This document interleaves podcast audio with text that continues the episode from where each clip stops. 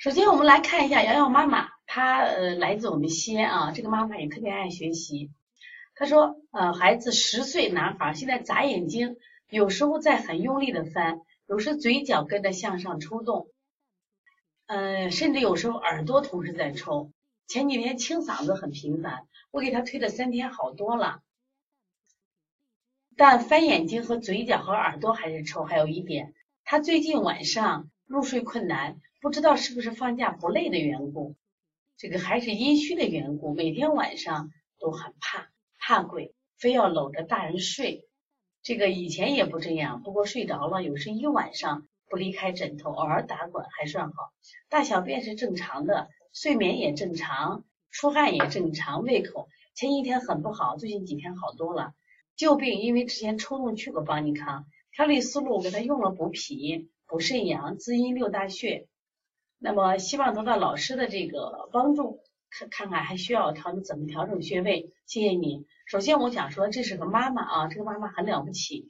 那她是我们基础班和我们原来有一个什么提高班的这个妈妈，她每节课都在听，非常非常认真。因为她真的只是一个妈妈在学习。因为孩子成长过程中，他不同年龄段会出现不同的问题。那最近孩子就会出现一些抽动症的问题。是这啊，就是他能他的抽的部分。其实还是集中在哪儿了？集中在我们上部了，集中在头部了。集中在头部的话，首先我们要考虑什么？有风的作用，它最高位嘛，最高位有风的作用。从舌头上看啊，这个孩子的舌头是两侧翘，两侧翘，中间啊，看见没？两侧翘，中间啊，还是有点肝旺，肝旺。所以说呢，你看你用的是补脾补肾阳滋阴，你还要用一些疏肝的穴位。疏肝的穴位像清肺平肝、补脾揉板门，这是疏肝的。然后搓摩胁肋、摩丹田、搓摩敲打腿内外的肝胆经，包括头两侧的肝胆的疏通，就是五指疏通法啊。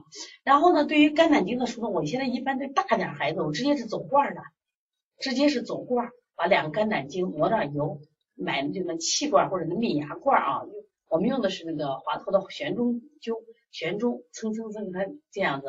还有一个就是像所有的抽动症，像我今天分享的，它实际上是身体有一股力量，这个力量呢我释放不出来。为什么现在的孩子抽动症多，过去的孩子抽动症少？就像今天我给一个妈妈，她是贵州来调理的一个妈妈，她今天走了，她问我王老师，你跟我说的方法，我说我想跟你说的啥意思？就是说真正的抽动症，他就是内心有一种力量，他在身体憋的，还走着滚着，就是我放不出来，他会带动的身体去抽动。这种力量，嗯，那有一种是好的力量，有一种是不好的力量，知道吧？所以说我们怎么去释放？你像过去的小孩儿，他一天在外面跑，从早跑到晚，所以说他的吧和小朋友们可能打我一拳，我挖你一下就释放出来了。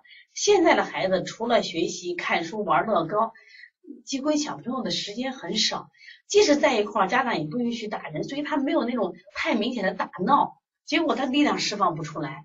所以说我们要通过疏肝让他释放。所以说我的建议啊，你现在是嗯。